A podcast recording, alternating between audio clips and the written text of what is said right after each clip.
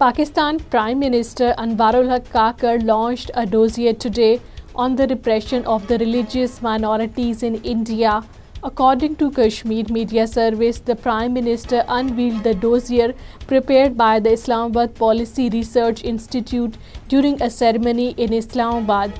The dossier explains how instances of majoritarian violence have been inflicted on the religious minority since 2014 the year when Narendra Modi and Bharatiya Janata Party came to power, it reveals their 294 incidents of extremism against the minorities occurred in the year 2021 alone.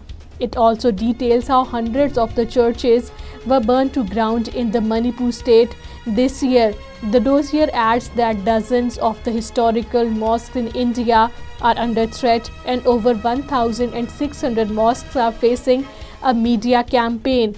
Speaking at the occasion, Prime Minister Anwarul Kakar said India was creating instability in the region. However, he maintained that Pakistan is emerging as a responsible state and will continue to play a positive role for the world peace.